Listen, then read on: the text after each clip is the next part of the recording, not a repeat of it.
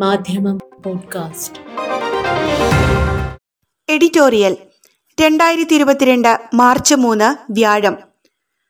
യുക്രൈനിലെ റഷ്യൻ അധിനിവേശം ഒരാഴ്ച പിന്നിടുമ്പോൾ യുദ്ധഭൂമിയിൽ നിന്ന് കേൾക്കുന്നത് ഒരുമയുടെ വീരകഥകളും മരിച്ചവർക്കായുള്ള ഒപ്പീസുകളും മാത്രമല്ലെന്നും ആയുധങ്ങളെക്കാൾ മൂർച്ചയുള്ള വെറുപ്പിനാൽ മുറിവേറ്റ മനുഷ്യരുടെ തേങ്ങിക്കരച്ചിലുകൾ കൂടിയാണെന്നും പറഞ്ഞുവെക്കുകയാണ് ഇന്നത്തെ എഡിറ്റോറിയൽ.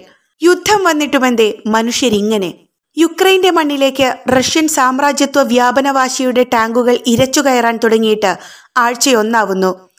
സൈന്യങ്ങൾ തമ്മിലാണ് ഏറ്റുമുട്ടുകയെന്നും ജനങ്ങൾക്കു നേരെ ആയുധം തൊടുക്കില്ലെന്നുമുള്ള റഷ്യൻ ഏകഛത്രാധിപതിയുടെ ഉറപ്പ് പൊള്ളയായിരുന്നുവെന്ന് വ്യക്തമാക്കും വിധം. നൂറിലേറെ സിവിലിയന്മാർക്ക് ജീവൻ നഷ്ടമായിരിക്കുന്നു. ആയിരത്തിനടുത്താളുകൾക്ക് മാരകമായി മുറിവേറ്റു. ഇതിനപ്പുറമുള്ള യുക്രൈനിയൻ സൈനികരുടെ നാശനഷ്ടക്കണക്ക് തിട്ടപ്പെടുത്തി തീർന്നിട്ടില്ല. പ്രാണരക്ഷാർത്ഥം എട്ടേ മുക്കാൽ ലക്ഷത്തിലേറെ മനുഷ്യർ അയൽ രാജ്യങ്ങളിലേക്ക് പലായനം ചെയ്തു.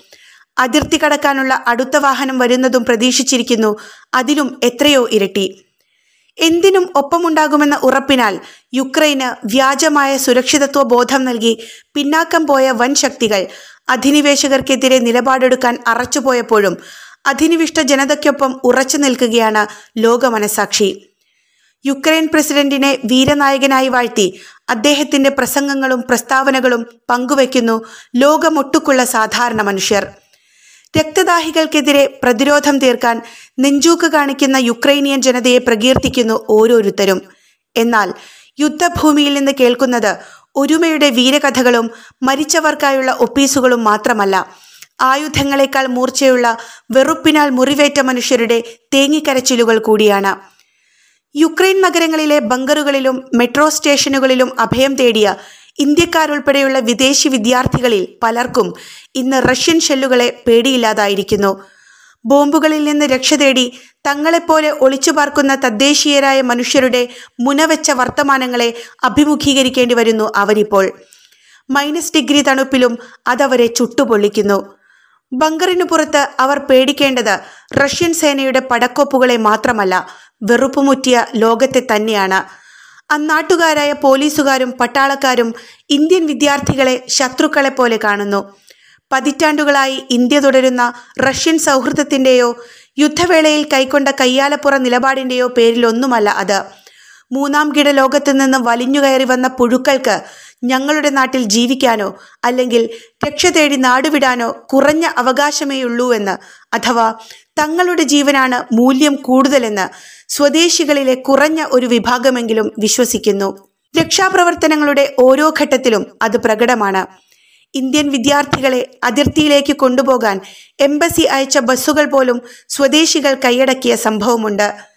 തീവണ്ടികളിൽ ഏഷ്യൻ യുവജനങ്ങൾ കഷ്ടിച്ച് കയറിപ്പറ്റാൻ കഴിയുന്നുവെങ്കിൽ ആഫ്രിക്കൻ ജനതയ്ക്ക് പ്രത്യേകിച്ച് സ്ത്രീകൾക്ക് അതും സാധ്യമല്ലാതാവുന്നു. കറുപ്പന്മാരും കറുമ്പികളും അഥവാ ആഫ്രിക്കൻ വംശജർ ദൂരേക്ക് പോകൂ എന്ന നിർദ്ദേശത്തോടെയാണ് വാഹനങ്ങളിലേക്ക് ആളുകളെ കയറ്റുന്നത് പോലും. ഏതു വിധേനയെങ്കിലും വാഹനത്തിൽ കയറി അതിർത്തിയുടെ അരികിലെത്തിയാലും അവസാനിക്കുന്നില്ല വിവേചന ദുരിതം. യൂറോപ്യർക്ക് ഒരു ക്യൂവും ഏഷ്യൻ ആഫ്രിക്കൻ ജനങ്ങൾക്ക് മറ്റൊരു ക്യൂവുമാണ് സംവിധാനിച്ചിരിക്കുന്നത്.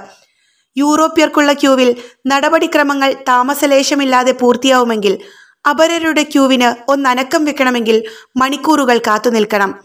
പലരും തളർന്നു വീഴുന്നു. വൈദ്യസഹായം തേടേണ്ടി വരുന്ന അവസ്ഥ പോലും ഉണ്ടാവുന്നു. വംശീയതയോ വിവേചനമോ തങ്ങൾ കാണിക്കുന്നില്ലെന്നും റഷ്യൻ വ്യാജ വാർത്തകളിൽ വശം വതരാവരുതെന്നും പ്രസ്താവന ഇറക്കിയിട്ടുണ്ട് അന്താരാഷ്ട്ര സഹകരണ വകുപ്പ് മന്ത്രി നലേദി പദോർ. കേട്ട കഥകൾ അസത്യമാണെന്നും റഷ്യൻ മാധ്യമ യുദ്ധമുറയാണെന്നും വിശ്വസിക്കാമായിരുന്നു. റഷ്യൻ നടപടിയെ അനുകൂലിക്കാത്ത പൊതുബോധം സൃഷ്ടിക്കുന്നതിൽ വലിയ പങ്കുവഹിക്കുന്ന യൂറോപ്യൻ മാധ്യമങ്ങളിൽ നിന്നും മാധ്യമ പ്രവർത്തകരിൽ നിന്നും വംശീയതയിൽ വാർത്തെടുത്ത വാക്കുകൾ കേട്ടിട്ടില്ലായിരുന്നുവെങ്കിൽ. സ്വദേശിയെന്നോ വിദേശിയെന്നോ കുട്ടിയെന്നോ മുതിർന്നവരെന്നോ വ്യത്യാസമില്ലാതെ ദുരിതപ്പെടുന്ന യുദ്ധത്തെക്കുറിച്ച് പറയുമ്പോഴും നീലക്കണ്ണുകളും സ്വർണ തലമുടിയുമുള്ള യൂറോപ്യൻ വംശമഹിമ ഉദ്ഘോഷിച്ചിട്ടില്ലായിരുന്നുവെങ്കിൽ ഇഷ്ടമില്ലാത്ത ജനതകളെ അപരവൽക്കരിച്ച് ഇകഴ്ത്തി പറഞ്ഞിട്ടില്ലായിരുന്നുവെങ്കിൽ പ്രകൃതി ദുരന്തങ്ങളും മഹാമാരികളും യുദ്ധങ്ങളും എല്ലാം ഉണ്ടാവുമ്പോൾ മറ്റുള്ളവരുടെ ദുരിതങ്ങളും വേദനകളും തിരിച്ചറിയുമെന്ന് പറയാറുണ്ട്. പക്ഷേ മഹാമാരി സംഹാര നൃത്തം ആടിയിട്ടും വാതിൽപ്പുറത്ത് മഹായുദ്ധം നടക്കുമ്പോഴും മനുഷ്യർ ഇതൊന്നും പഠിച്ചിട്ടില്ലല്ലോ. മാധ്യമം പോഡ്കാസ്റ്റ്.